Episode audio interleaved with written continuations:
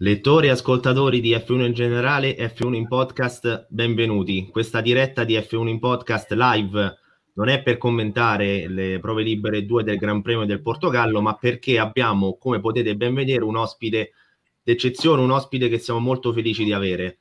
Abbiamo avuto in questa trasmissione Mario Isola, Fabiano Vandone, abbiamo avuto anche l'ingegnerissimo Luigi Mazzola che, tutti quanti conosciamo, ma questa sera abbiamo invece il piacere di avere con noi Mario Miyagawa. Buonasera. Ciao ragazzi, ciao a tutti quelli che ci seguono. E ovviamente per farmi compagnia ci sono Davide Galli, ciao Davide. Ciao Tommaso, ciao. Giuseppe Cinotti, ciao Giuseppe. Un cordiale saluto a tutti i nostri ascoltatori. E il nostro esperto di tecnica, Matteo Quattrocchi. Ciao Matteo. Ciao Tommaso, ciao a tutti ragazzi. Allora, come abbiamo detto, abbiamo il piacere di avere con noi una delle, delle, figure comunque più importanti anche del panorama televisivo della Formula 1 e che comunque eh, custodisce segreti, informazioni che non tutti quanti hanno e che diciamo chi ci ascolta avrebbe comunque piacere di, di sapere. Chiaramente, diciamo, date le tue, le tue conoscenze, dato comunque quello che fai, chiaramente eh, non possiamo che parlare tutti quanti insieme, questa sarà un po' una chiacchierata di un, di un, fatto che comunque ci ha lasciato tutti quanti dispiaciuti e, e ha, ha, lasciato anche qualche domanda diciamo sul, su dove sta andando la Formula 1 ovvero la, l'abbandono di Honda a partire non dalla prossima stagione ma dalla stagione 2022 mm, che cosa diciamo la prima cosa che hai pensato quando hai saputo della notizia se diciamo le conseguenze immediate insomma che cosa ci puoi dire a riguardo Uh, in modo scherzoso vi dico che la prima cosa a cui ho pensato è il mio amico Yamamoto, ovviamente, uh, il quale ha messo in piedi un gruppo di lavoro molto importante insieme a tutti i suoi collaboratori, Tanabe, eccetera. E, ed era un gruppo di lavoro che finalmente aveva trovato la strada giusta, stavano lavorando molto bene con Red Bull e ovviamente con Alfa Tauri quindi avevano riportato la Honda, secondo me, eh, dove le spetta nel mondo della Formula 1, cioè in una posizione di eccellenza. Dopo un anno iniziale con la McLaren molto molto difficile, perché è stato anche spiegato da, da Honda, avevano difficoltà comunque di comunicazione con McLaren, facevano fatica a capirsi tra studi tecnici e sicuramente non c'era tanta apertura, era una McLaren diversa eh, da quella che ovviamente vediamo oggi e quindi il fatto che abbastanza eh, inaspettatamente si siano decisi a questo passo è stata una grossa sorpresa. Vi dirò che anche in Giappone eh, tutti i giornalisti che, che io conosco, che ho sentito, sono rimasti molto sorpresi il presidente della Honda Hachigo ha mandato la comunicazione della sua conferenza stampa virtuale due ore prima dell'inizio, quindi un fatto abbastanza, tra l'altro, eh, particolare, strano in, in, Giappone dove tutto è molto più formale e molto più eh, schedulato e quindi è stata una sorpresa per tutti. Uh, il fatto negativo, come un po' accennavi tu, a parte il fatto di lasciare Red Bull e eh, Alfa Tauri, ovviamente non a tempi brevissimi perché hanno ancora tutto il prossimo anno e sei gare di questo, però eh, il problema vero è legato alla Formula 1 che va a perdere un motorista quando oggi di motoristi ne rimangono solo più tre, eh, dove però c'è un motorista che ovviamente grazie anche alle regole che hanno portato alla Power, Power Unit, è diventato un motorista, un costruttore di eccellenza assoluta che domina ormai il campionato da anni. E quindi è ovvio che per la Formula 1 viene a mancare A, un costruttore importantissimo, B, un competitor e solleva ovviamente dei dubbi sulla validità del progetto Power Unit così come è concepito oggi. A Power Unit io ho avuto modo diverse volte in onda di vedere il motore parzialmente smontato. Tanto di tecnica ne capisco fino a un certo punto, quindi me lo facevano anche vedere. Ehm, perché non mi chiamo Matteo come tutti quelli che si occupano di tecnica, perché qui c'è cioè, da Matteo Bobbia a Matteo Quattrocchi, sono tutti Matteo che si occupano di tecnica. E comunque vedere questi motori dal vivo, parzialmente smontati, è una cosa, ragazzi, vi dico, impressionante. Un'opera d'arte. È un'opera d'arte, ma è un qualcosa che ha una complessità esagerata. Chi come me ha iniziato a lavorare nel mondo della Formula 1, io ovviamente non nella parte tecnica, nella parte commerciale, ma vedendo dei motori a scoppio, dei motori termici, e oggi vedere le power unit, veramente ti, ti chiedi, ma quanta tecnologia, quanti investimenti, quanta intelligenza ci deve essere dietro a un motore che da un certo punto di vista la realtà ti dice che ormai ha finito la sua vita, perché tutti stiamo andando verso un altro tipo no? di, di, di tecnologia. Quindi è un grosso punto interrogativo per tutta la Formula 1. Sì, secondo me si può dire che è stato un progetto fallimentare, la, la, il progetto Power Unit. L'uscita di Honda è stata una grande botta. Eh, non, io personalmente non me l'aspettavo e sono rimasto stupito. Non so te, Mario, ma tu l'hai saputo quindi essenzialmente da, dai, dalle prime informazioni che giravano, quindi insieme a noi.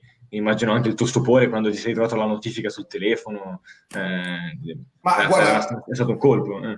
L'ho saputo veramente poco prima, nel senso che ho avuto io un carissimo amico giapponese, giornalista che ovviamente è bloccato in Giappone come tutti i giornalisti giapponesi dal, dal problema Covid, per cui non possono girare e lui mi ha mandato un messaggio stupito dicendo: Ma hai sentito? Io ho detto: No, cioè cosa? E lui mi ha detto: Siamo stati convocati per una conferenza stampa dal presidente della Honda.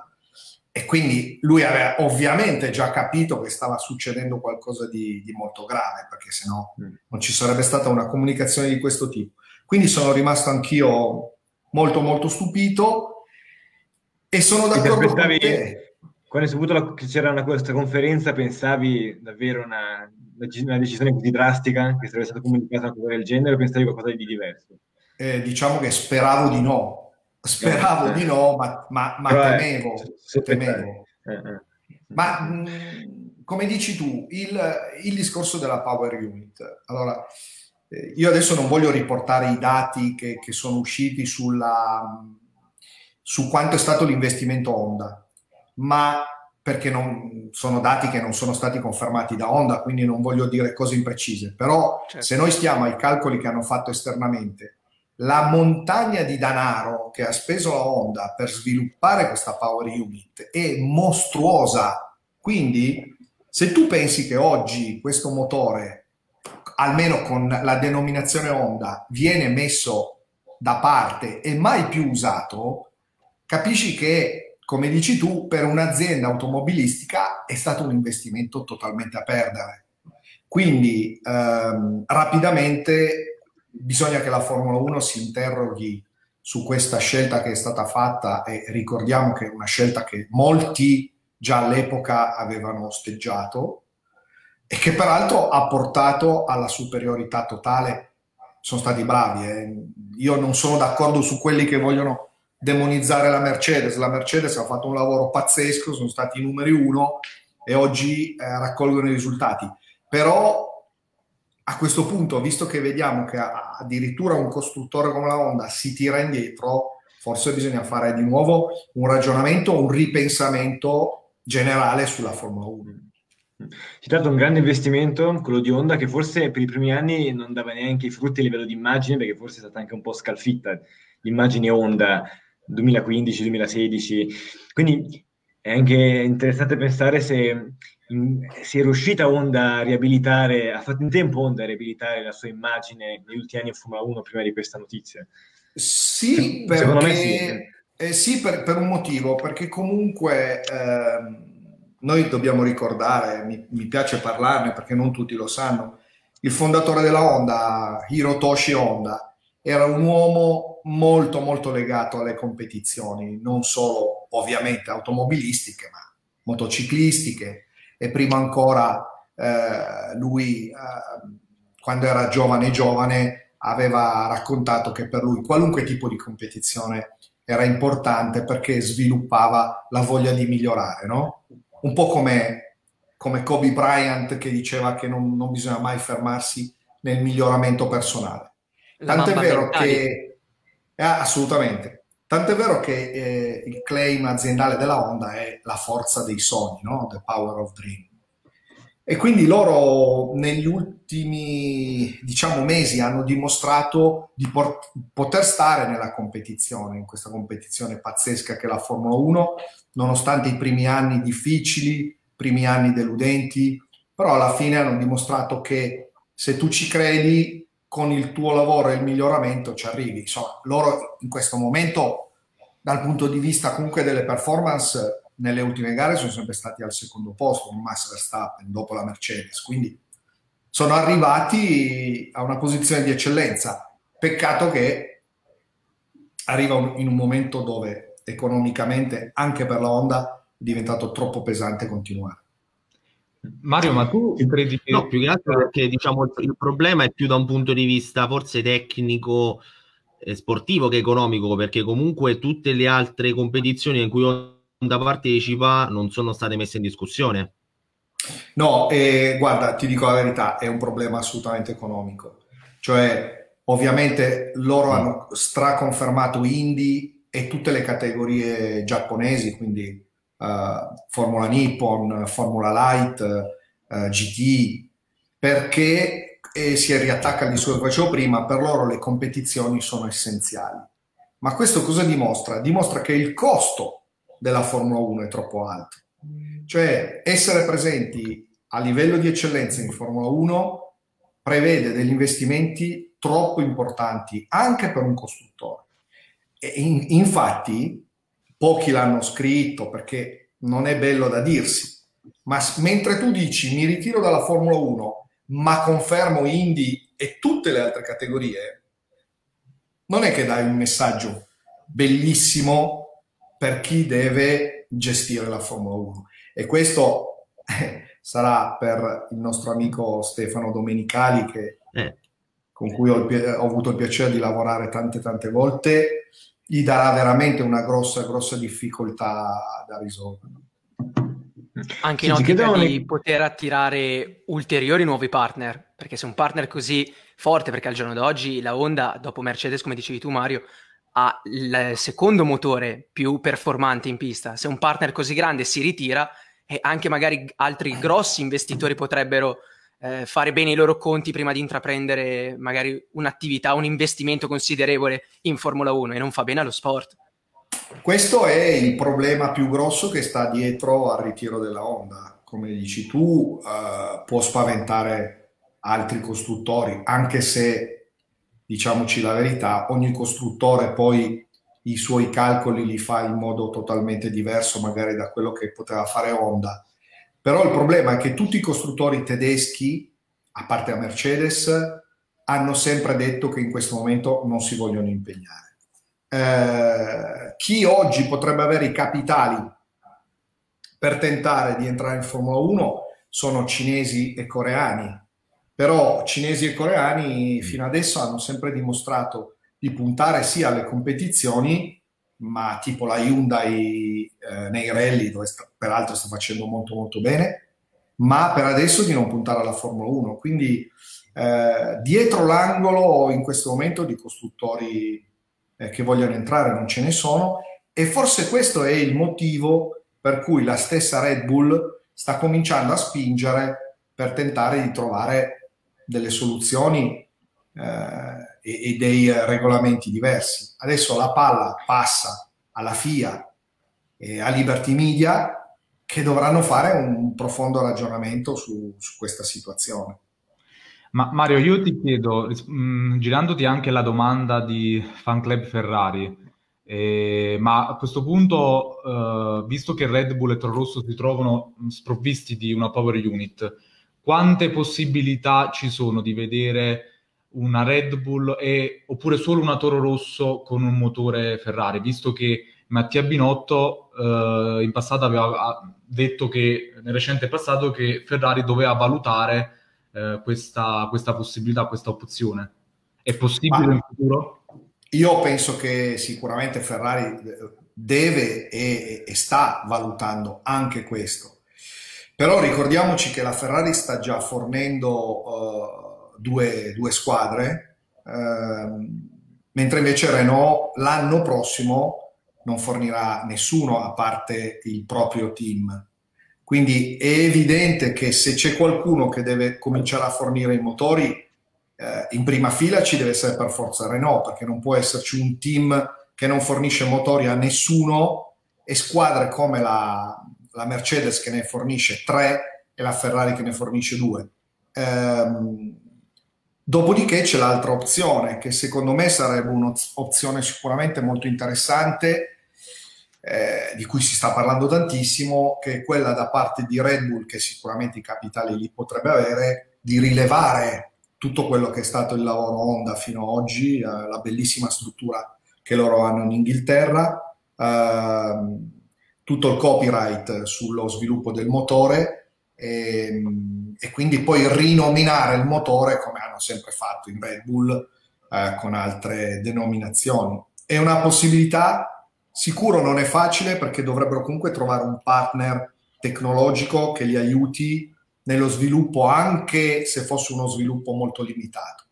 E poi ci, dobbiamo ricordarci che nel 2022 cominceranno comunque dei cambiamenti radicali sulle, sulle vetture e, e quindi lì bisogna capire fino a dove arriveranno questi cambiamenti e soprattutto se saranno tutti congelati, se saranno nuovamente discussi, è una Formula 1 che, a cui non eravamo abituati perché il Covid ci ha messo di fronte a un calendario stranissimo, un calendario che ha spazzato via l'Asia, ha spazzato via l'America, un calendario che ci ha fatto riscoprire delle piste incredibili come Mugello e come oggi Portimao, che abbiamo visto essere una pista secondo me molto bella, almeno per noi che guardiamo da fuori, magari poi per il pilota è molto impegnativa, molto dura, ma da, da godersi eh, come spettatori è una pista fantastica. Però è una Formula 1 che ovviamente forzatamente sta cambiando dovuto a tutti i problemi economici che ci sono, ai problemi ovviamente sanitari, ma soprattutto dovuti a un cambiamento della società. La società sta cambiando in senso generale e quindi è, è, è ovvio che la Formula 1 non può continuare con un motore che ha pensato di eh, congelare dal punto di vista regolamentare qualche anno fa e continuare ad andare avanti sulla stessa, sulla stessa strada. Eh, sì, l'anno prossimo sarà un anno da questo punto di vista delle decisioni da seguire con attenzione e F1 in generale deve stare sul pezzo. Assolutamente. Assolutamente.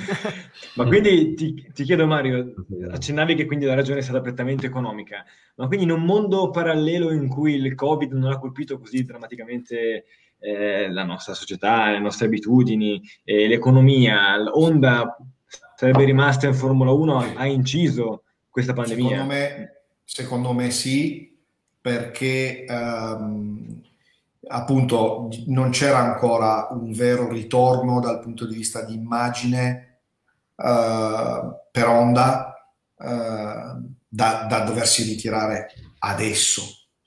Però l'influenza del Covid, uh, se noi andiamo a vedere i numeri no, delle immatricolazioni, delle vendite, per aziende come la Honda che hanno dei mercati fondamentali come l'America, gli Stati Uniti, e dove hanno perso dei numeri impressionanti proprio a causa del Covid e di tutto quello che è successo intorno. Anche perché se tu, se tu pensi, quando tu fai dei lockdown eh, come abbiamo subito in Europa, no? Ovviamente la prima cosa che si ferma è, è, è l'auto, no? Perché l'auto tu te la ritiri in garage e te la dimentichi. A quel punto, eh, in tutti questi mesi, veramente loro hanno perso eh, tante, tante immatricolazioni. Eh, loro fanno fatica a dire è un problema economico, perché a nessuno piace dire che è un problema economico, ma al fondo, se tu vai a pensarci, non può che essere un problema economico, perché tanto il motore c'era già, loro andare avanti un altro anno, eh, due anni, non cambiava tantissimo Eh, il problema è che evidentemente da qualche parte dovevano chiudere il rubinetto. È un peccato anche dal punto di vista romantico. Dal mio punto di vista mi ha appassionato vedere Honda non mollare, non arrendersi davanti alle evidenti difficoltà e arrivare ai livelli. È stato diciamo, anche un esempio che va al di là del, della, della competizione motoristica, di come col duro lavoro si possano raggiungere risultati impensabili ed è un peccato poi che, sia, che questa favola si sia chiusa diciamo in questo modo. Ma volevo chiederti Mario, mh, dato, date le difficoltà che ha avuto McLaren, una volta passati anche i motori Renault, io mi sono chiesto all'epoca se effettivamente fosse un problema di Honda o se magari la struttura del telaio eh, di McLaren eh, non aiutasse, non agevolasse Honda nel, in questo suo debutto. Se quindi, dato che nel periodo della McLaren si dava eh, praticamente 100% responsabilità Honda, se in realtà magari non ci fosse meno un 50-50 tra, tra, i due, qual è il tuo pensiero? Allora, guarda, è, è molto semplice. Sicuramente il, il, motore Honda degli inizi eh, con McLaren non era un motore eh, abbastanza performante, aveva dei grossissimi problemi di affidabilità e quindi lo facevano girare non ai livelli a cui avrebbe potuto girare. Quindi sicuramente il motore non era abbastanza performante. Ma qual è il vero problema? È che avrebbero potuto accelerare moltissimo lo sviluppo del motore eh, se ci fosse stata da parte di McLaren più apertura. Eh, il problema con McLaren è stato che McLaren lavorava veramente a compartimenti stagni, cioè praticamente chiedeva la fornitura del motore senza una reale apertura a tutto quello che era il loro mondo tecnico per poter unire le cose.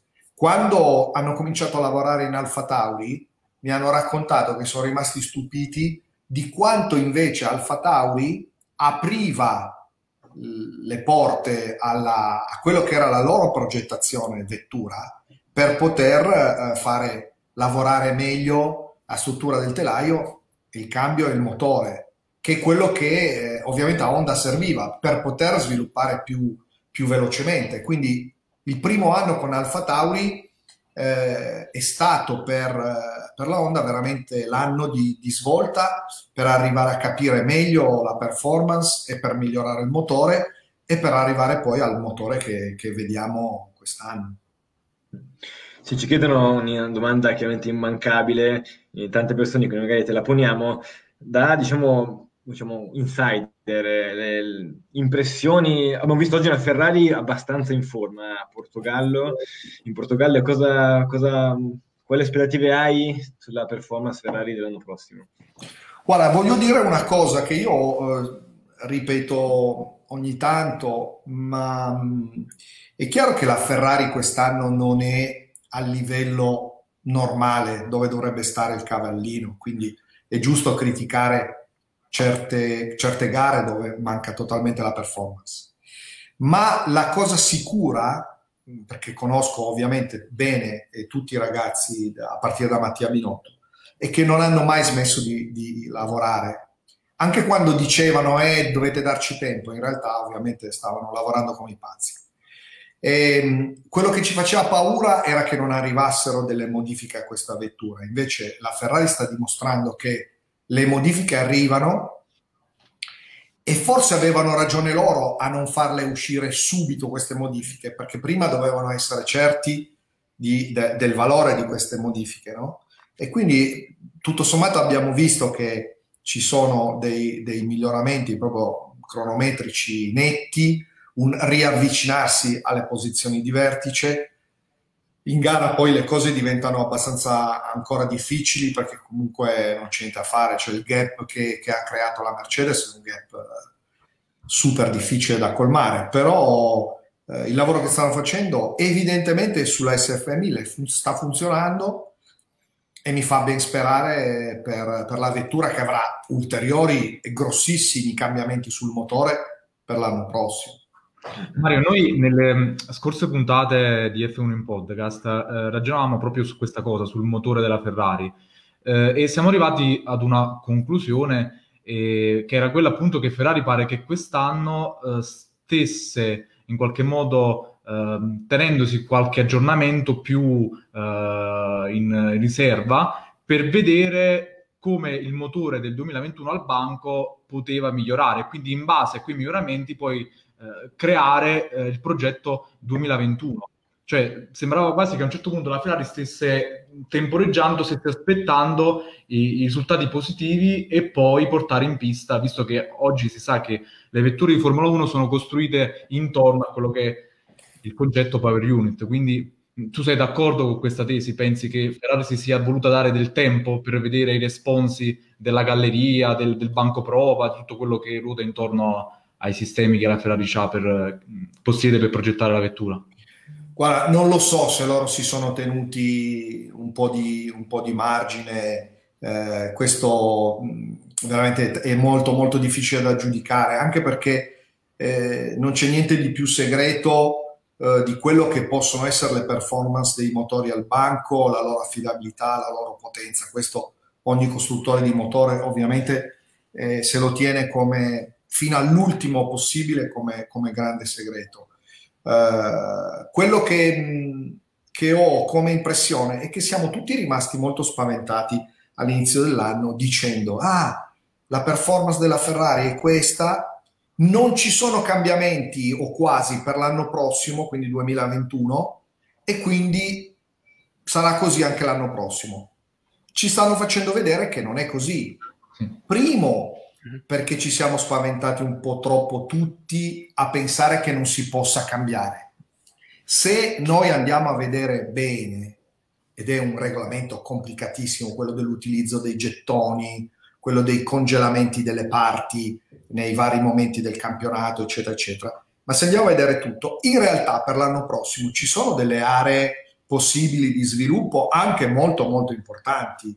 Ne ha parlato tra l'altro proprio la Ferrari, Simone Resta ne ha parlato in questi giorni. Ehm, e quindi in realtà eh, io penso che per il 2021 eh, la Ferrari sarà quella che ci stupirà di più ripeto, la performance attuale non è una performance da cavallino da scuderia Ferrari, su questo ormai siamo tutti d'accordo. Però io credo che in realtà il margine di miglioramento sia molto superiore a quello che temevamo. Ma Vettel ha fatto bene a lasciare la Ferrari? Vista la stagione di quest'anno e poi forse una stagione dell'anno prossimo un po' incerta? Vettel ha fatto bene, ma non tanto per la Ferrari. Vettel ha fatto bene perché quando uno sportivo comincia a non sentirsi più al 100% a proprio agio con una squadra, questo vale in qualunque sport, dal calcio alla pallavolo alla Formula 1, se tu non ti senti al 100% con la tua squadra, questo me l'ha insegnato ovviamente anche la vita con Jean Alesi o con Kamui Kobayashi quando facevo il manager, è evidente che le tue performance eh, ne risentono. Quindi io penso che abbia fatto bene in questo senso, cioè lui ha fatto una scelta molto precisa, tra l'altro ha trovato un, un progetto fighissimo perché sicuramente è un progetto che è ricco anche dal punto di vista di storia perché arriva come nome Aston Martin. Insomma, sicuramente per lui sarà una bella, una bella ventata di, di, di, di novità e di freschezza, quindi gli fa bene. D'altro canto arriva un giovane che sappiamo che sta facendo molto bene in McLaren, no? Carlos Sainz, quindi speriamo che la coppia giovane, forse la più giovane credo, no? negli ultimi anni nella storia della Ferrari, sia una coppia vincente. Ecco Mario, volevo farti anche una domanda proprio per quanto riguarda i regolamenti e le vetture che potenzialmente avremo l'anno prossimo. Potenzialmente è un'ingenuità che è stata concordata e sottoscritta da tutti i team e l'ha messo in luce anche Brembo. L'anno prossimo, con anche la questione del budget cap e del ridurre i costi anche a fronte appunto degli esorbitanti costi che girano attorno alla costruzione di una monoposto di Formula 1, c'è la regola del conformare le prestazioni, soprattutto a livello strutturale, all'anno 2020. E quindi di fatto vetture come la Williams e l'Alfa Tauri potranno giovare delle, eh, dei ritrovati tecnici che hanno Mercedes e Red Bull, senza spendere gettoni, mentre altre scuderie come ad esempio Haas o Alfa Romeo, qualora volessero portare avanti uno sviluppo in quella parte del monoposto, dovrebbero spendere dei gettoni. Adesso Brembo giustamente sottolineava anche in un eh, suo focus fatto che eh, Ferrari giustamente vuole in un certo senso porre un freno a questa cosa in qualche modo, ma di fatto rientra negli accordi che tutti hanno firmato e sottoscritto quest'estate. Quindi come la vedi questa posizione? Un'ingenuità o, o la FIA no. ancora non riesce a gestire questi punti morti, del, queste zone d'ombra del regolamento? Guarda, eh, come la poni tu, eh, ovviamente no? uno dice, eh, ma perché hanno sottoscritto una cosa del genere? Soprattutto le squadre che potevano benissimo pensare di essere penalizzate. Esatto, è proprio questo, ma... vogliamo capire cosa sta dietro. Eh beh, ma questa si chiama la politica della Formula 1, politica della Formula 1 che esiste ovviamente dai tempi di, di Bernie Eccleston e, e, continua con Liberty Media. È ovvio che se tu vuoi ottenere qualcosa di importante sul piatto della politica, su altri settori devi cedere. Io ricordo, però non so se sia questo il motivo principale, ma io ricordo che la Ferrari da tutte le ultime riunioni con, con i costruttori e con Liberty Media ha ottenuto degli enormi vantaggi economici perché Ferrari rimane alla squadra che storicamente ovviamente ha più peso e quindi ha un maggior riconoscimento economico. Eh, era stato messo in discussione pesantemente dagli inglesi questa, questa posizione della Ferrari, che invece nelle ultime discussioni sono riusciti a mantenere. Quindi, il bonus longevità che hanno cioè, non era più riconosciuto così come era riconosciuto da Bernie Eccleston. Quindi quando noi andiamo a toccare questi argomenti, no? eh, da un lato tu dici, eh ma certo, bravi, potevate negoziarlo in modo diverso. Ovviamente sì, ma io sapendo che questi tavoli di, di appunto politica coinvolgono discorsi non solo regolamentari, ma soprattutto economici, di diritti, eh, di eh, legami con, con il mondo delle sponsorizzazioni, eccetera, ovviamente portano a delle decisioni che a volte, se da un lato eh, hai de- un certo tipo di guadagno, dall'altra sicuramente hai delle perdite. Eh, ma lo stesso cosa può valere per quello che era stato il discorso che facciamo prima del power unit, no? Alla fine la power unit è stata sicuramente voluta da Mercedes perché sapeva la Mercedes di avere in questo campo rispetto a tutti una possibilità ingegneristica superiore. E questo chi eh, in quel momento chi l'ha messo in discussione? Praticamente nessuno, ma perché? Perché si voleva la power unit per ottenere altre cose e quindi si è arrivati a questa, a questa situazione. Quindi io ti rispondo dicendo questo è tutto sul tavolo e sul piatto della politica della Formula 1, che a volte è, è un mondo molto fumoso.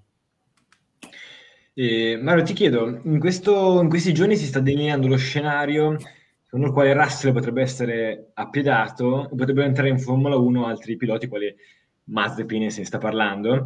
E Russell per me è pilota dal talento indiscusso Mm, che figura può fare la Formula 1 davanti a fenomeni di questo tipo? Perché Mazepin, diciamo, sebbene sia comunque chiaramente un talento, se no non sarebbe dove è, è guidato molto anche dal, dalla sua forza economica.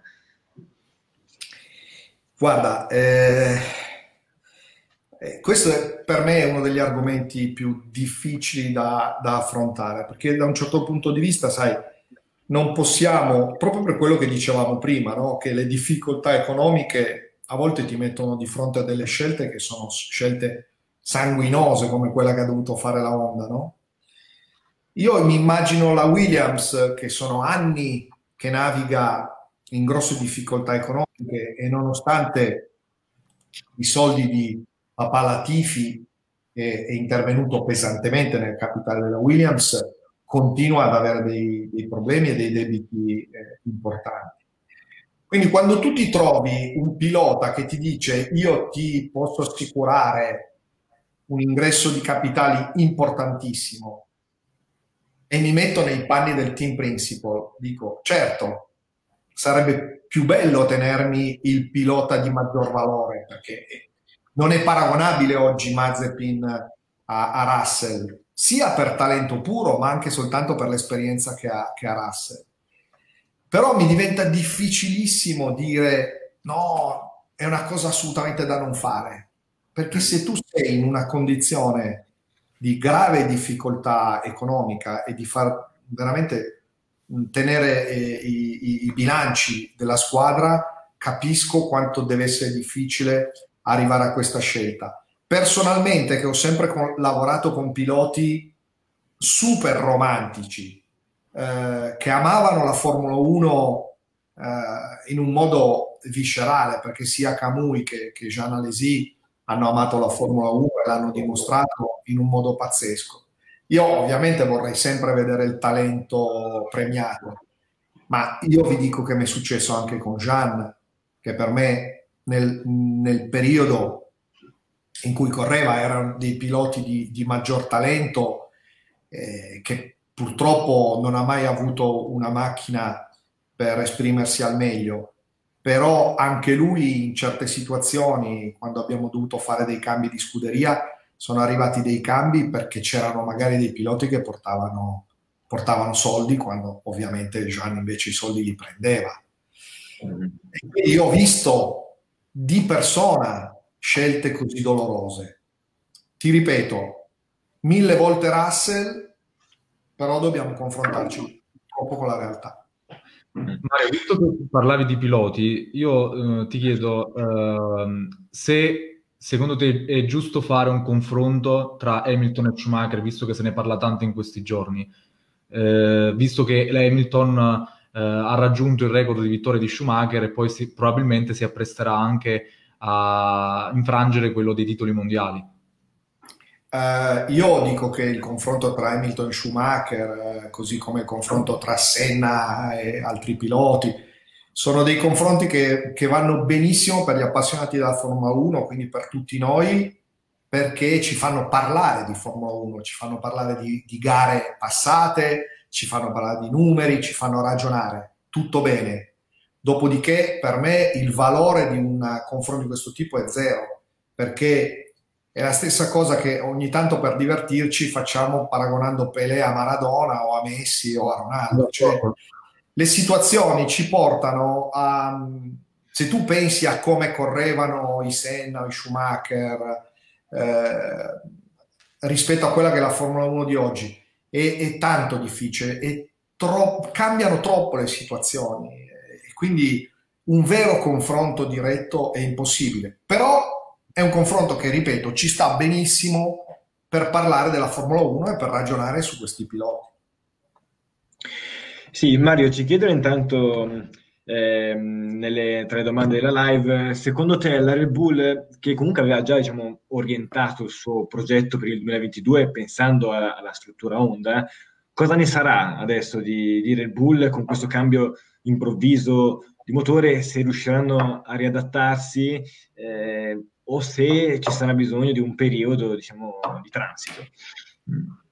Eh, per Red Bull è, è, è dura, cioè o, o, riescono in questo mh, progetto sicuramente difficile e molto dispendioso di dare continuità eh, con dei motori Honda che loro rilevano e allora ovviamente è tutto più facile, no? Perché il periodo di adattamento tra il telaio, la vettura e il motore e anche i motoristi, perché non è che tu quando cambi il motore fai solo un cambio eh, di natura tecnica, tu fai un, un, cambio di natura filosofica, perché lavorare con i giapponesi della Honda, con i francesi di Renault o con i tedeschi della Mercedes, cioè o, ogni volta è molto diverso il rapporto. Eh, come ho raccontato prima, eh, con gli inglesi della McLaren la Honda ha fatto fatica a lavorare, no? perché ogni squadra, ogni, ogni situazione ha un suo modo di lavorare, ha un certo tipo di regole. Quindi se Red Bull deve cambiare e ripassare al Renault o al Ferrari, eh, sicuramente, sicuramente questo li eh, crea, creerà delle, delle, difficoltà. Ecco perché loro, anche oggi nelle parole di Christian Horner, eh, c'è questa voglia di tentare la strada della continuità su questo, su questo motore, però questo sarà una, uno sforzo molto molto importante. Anche perché a livello economico sarebbe davvero difficile riconvertire strutture così avanzate che sono state messe appunto in piedi per un progetto così, così grande. Quindi forse anche per Honda magari a livello economico è forse più conveniente magari dire va bene, abbiamo speso così tanto, proviamo a recuperare una parte sì, cedendo sì, anche il nostro lavoro. Sì, sì, assolutamente. Anche perché eh, vi ricordate quando Honda uscì l'ultima volta dalla Formula 1 e lasciò tutti in eredità per una sterlina a, a, a Ross Brown, che poi creò la MotoGP uh, vincendo peraltro il mondiale, a quell'epoca la Honda si era ritirata ma aveva accettato di lasciare tutta la struttura, che non era la struttura motori, era tutta la struttura del team. Quindi per non smantellare questa struttura e mandare a casa tutti, la Honda accettò praticamente di regalare, pur eh, con la promessa della continuità, ma di regalare il tutto a Rosbron. In questo caso la situazione è diversa perché in questo caso non è tutta una squadra, ma è una, una fabbrica inglese di assemblaggio eh, e controllo dei motori e quindi il valore è sicuramente inferiore, ma dove sicuramente la Honda ha molto interesse a rientrare almeno di una parte perché lì ci sarà una negoziazione pazzesca, ma almeno di una parte di, di quello che ha speso. Quindi sicuramente oggi eh, ci sarà da negoziare su questo tema. Se no sarebbero tutti ultima... affondati. Eh Assolutamente. Mario, ti faccio un'ultima domanda, poi magari ci avviciniamo alla chiusura. Eh, se, questa è una mia curiosità in particolare. Si è parlato tanto di questa famigerata clausola di uscita di Verstappen relativa ad Honda, questa clausola motore, e quindi ti chiedo magari, tanto è buon perso uno, eh, ti chiedo mh, mm, qual era il rapporto, qual è il rapporto tra Verstappen e Honda, perché sappiamo che Honda contribuiva e contribuisce allo, anche al pagamento dello stipendio di, di Verstappen. Quindi mh, c'è effettivamente una connessione stretta tra Verstappen e Honda e quindi è possibile che con la partenza di Honda ci possa essere poi anche una partenza di Verstappen? Te lo spiego riprendendo di nuovo le parole di Yamamoto che io ogni tanto ovviamente sento, ma anche solo per salutarlo e per amicizia, il quale eh, dopo una gara in cui eh, Verstappen si era dovuto ritirare perché aveva avuto delle noie, noie al motore Honda e Yamamoto mi disse guarda la cosa che mi dispiace di più è non essere riuscito a dare il motore a posto a Max per questa gara. Quindi eh, ti fa capire quanto la Honda con i suoi piloti eh, riesca a creare un rapporto veramente, anche perché il motore poi è il cuore no, della vettura, quindi se tu pensi al cuore che spinge il pilota, eh, loro riescono a creare questo rapporto veramente molto molto forte. Ehm, eh, se andate a rivedere un po' la storia della Formula 1, voi eh, potete ricordarvi di quanto era stretto il rapporto tra Honda e Ayrton Senna. Ma perché? Perché all'epoca c'era ancora il presidente Honda, il vecchio, il vecchio Hirotoshi, perché la Honda comunque ha questa, questo carattere di, di, grandi lottatori e quindi amano uh, molto i loro piloti. Uh, la tua domanda è molto difficile perché in realtà i contratti di Formula 1 ovviamente soprattutto oggi sono dei contratti molto molto complessi, quindi quale sia la reale clausola, anche se tutti parlano di clausole di uscita, di performance, eccetera, quale sia la reale clausola di possibile uscita di Max, lo sanno Max e, e la Red Bull. Eh, io non credo che ci fosse una clausola direttamente legata a Honda, anche perché l'uscita della Honda non era assolutamente prevedibile, eh, non dico due anni fa, ma anche soltanto sei mesi fa quindi al limite ci può ovviamente essere una clausola di performance legata al pacchetto e quindi a quanto la vettura può essere performante in gara. Non credo che ci fosse una clausola direttamente legata a Honda, però ti ripeto, sono contratti talmente oggi complicati che dipende da quanto Jos Verstappen, che è un grandissimo furbone, tanto di cappello, eh, quanto IOS è riuscito a inserire. È chiaro che tu più clausole di uscita metti, più eh, riesci a difendere il tuo pilota, no? Perché tu in qualunque momento, per qualunque necessità o difficoltà, riesci in qualche modo a liberarti. Però la domanda è un'altra. Va bene, Max, ti liberi da, da Red Bull e dove vai? E la domanda vera è questa. Domanda da un milione di dollari. Esatto. Allora, come, abbiamo, come detto giustamente Davide, siamo in chiusura e quindi diciamo, il, questa diciamo, è l'ultima domanda che vorremmo farti. Come hai detto tu prima, sei stato manager di Cianalesi e sei stato manager anche di Kamui Kobayashi che poi comunque si è tolto soddisfazioni anche nelle altre categorie, penso a, per esempio alle Man.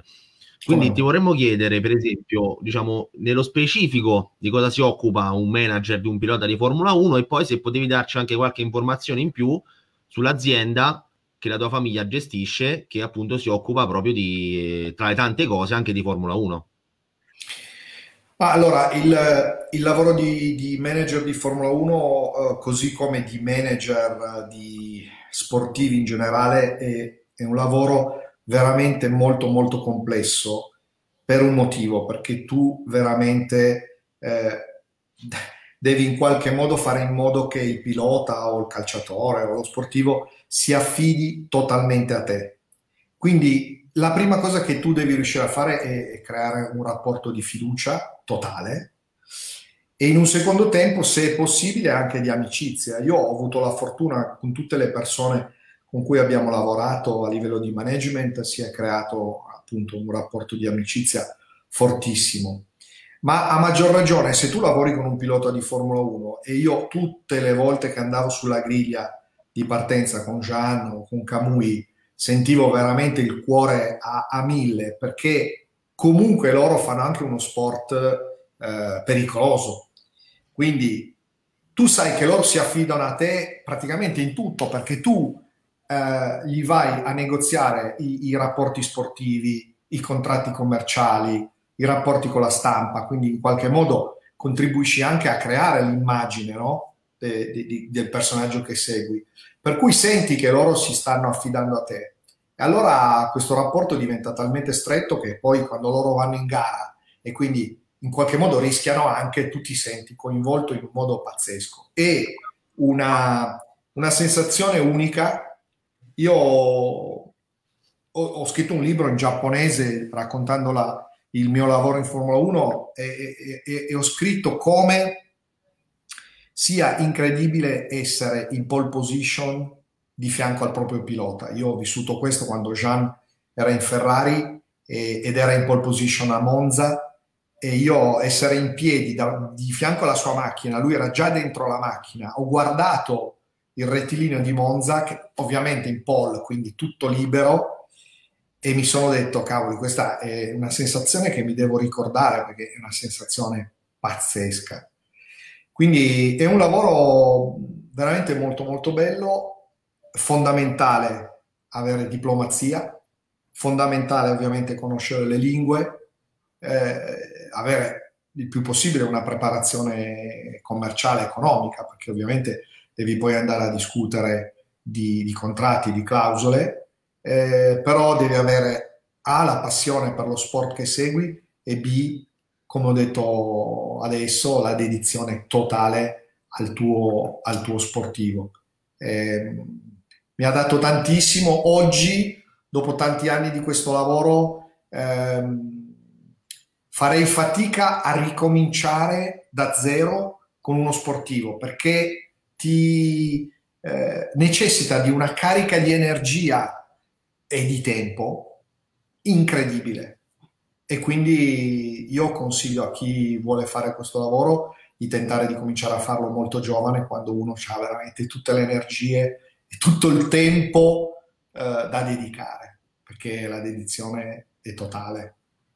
Eh, noi continuiamo a, a, fare questo lavoro, io la, con mio fratello, con mio fratello Zengero e adesso con eh, i nostri figli eh, gestiamo questa azienda che si chiama Compact, che ormai ha 30 anni ed è un'azienda che da sempre si occupa di sport. Eh, per il mondo dello sport noi gestiamo eventi, eh, lavoriamo per la ricerca sponsor quindi lavoriamo sia con Juventus che con Torino, lavoriamo con ricerca sponsor per squadre di Formula 1, in questo momento non stiamo seguendo atleti in particolare perché seguiamo di più aziende che investono nel mondo dello sport.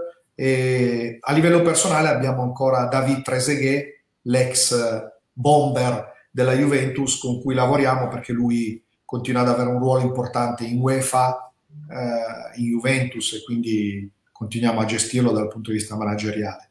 Però oggi il nostro lavoro è più concentrato sul eh, gestire eh, sponsorizzazioni, Formula 1 e calcio e eventi. E ti ringraziamo Mario, andiamo in chiusura. Eh, no, ti ringraziamo molto anche il tuo quest'ultimo intervento, è stato anche emozionante per quanto mi riguarda. L'immagine che raccontavi di rettilineo mi ha, mi ha preso.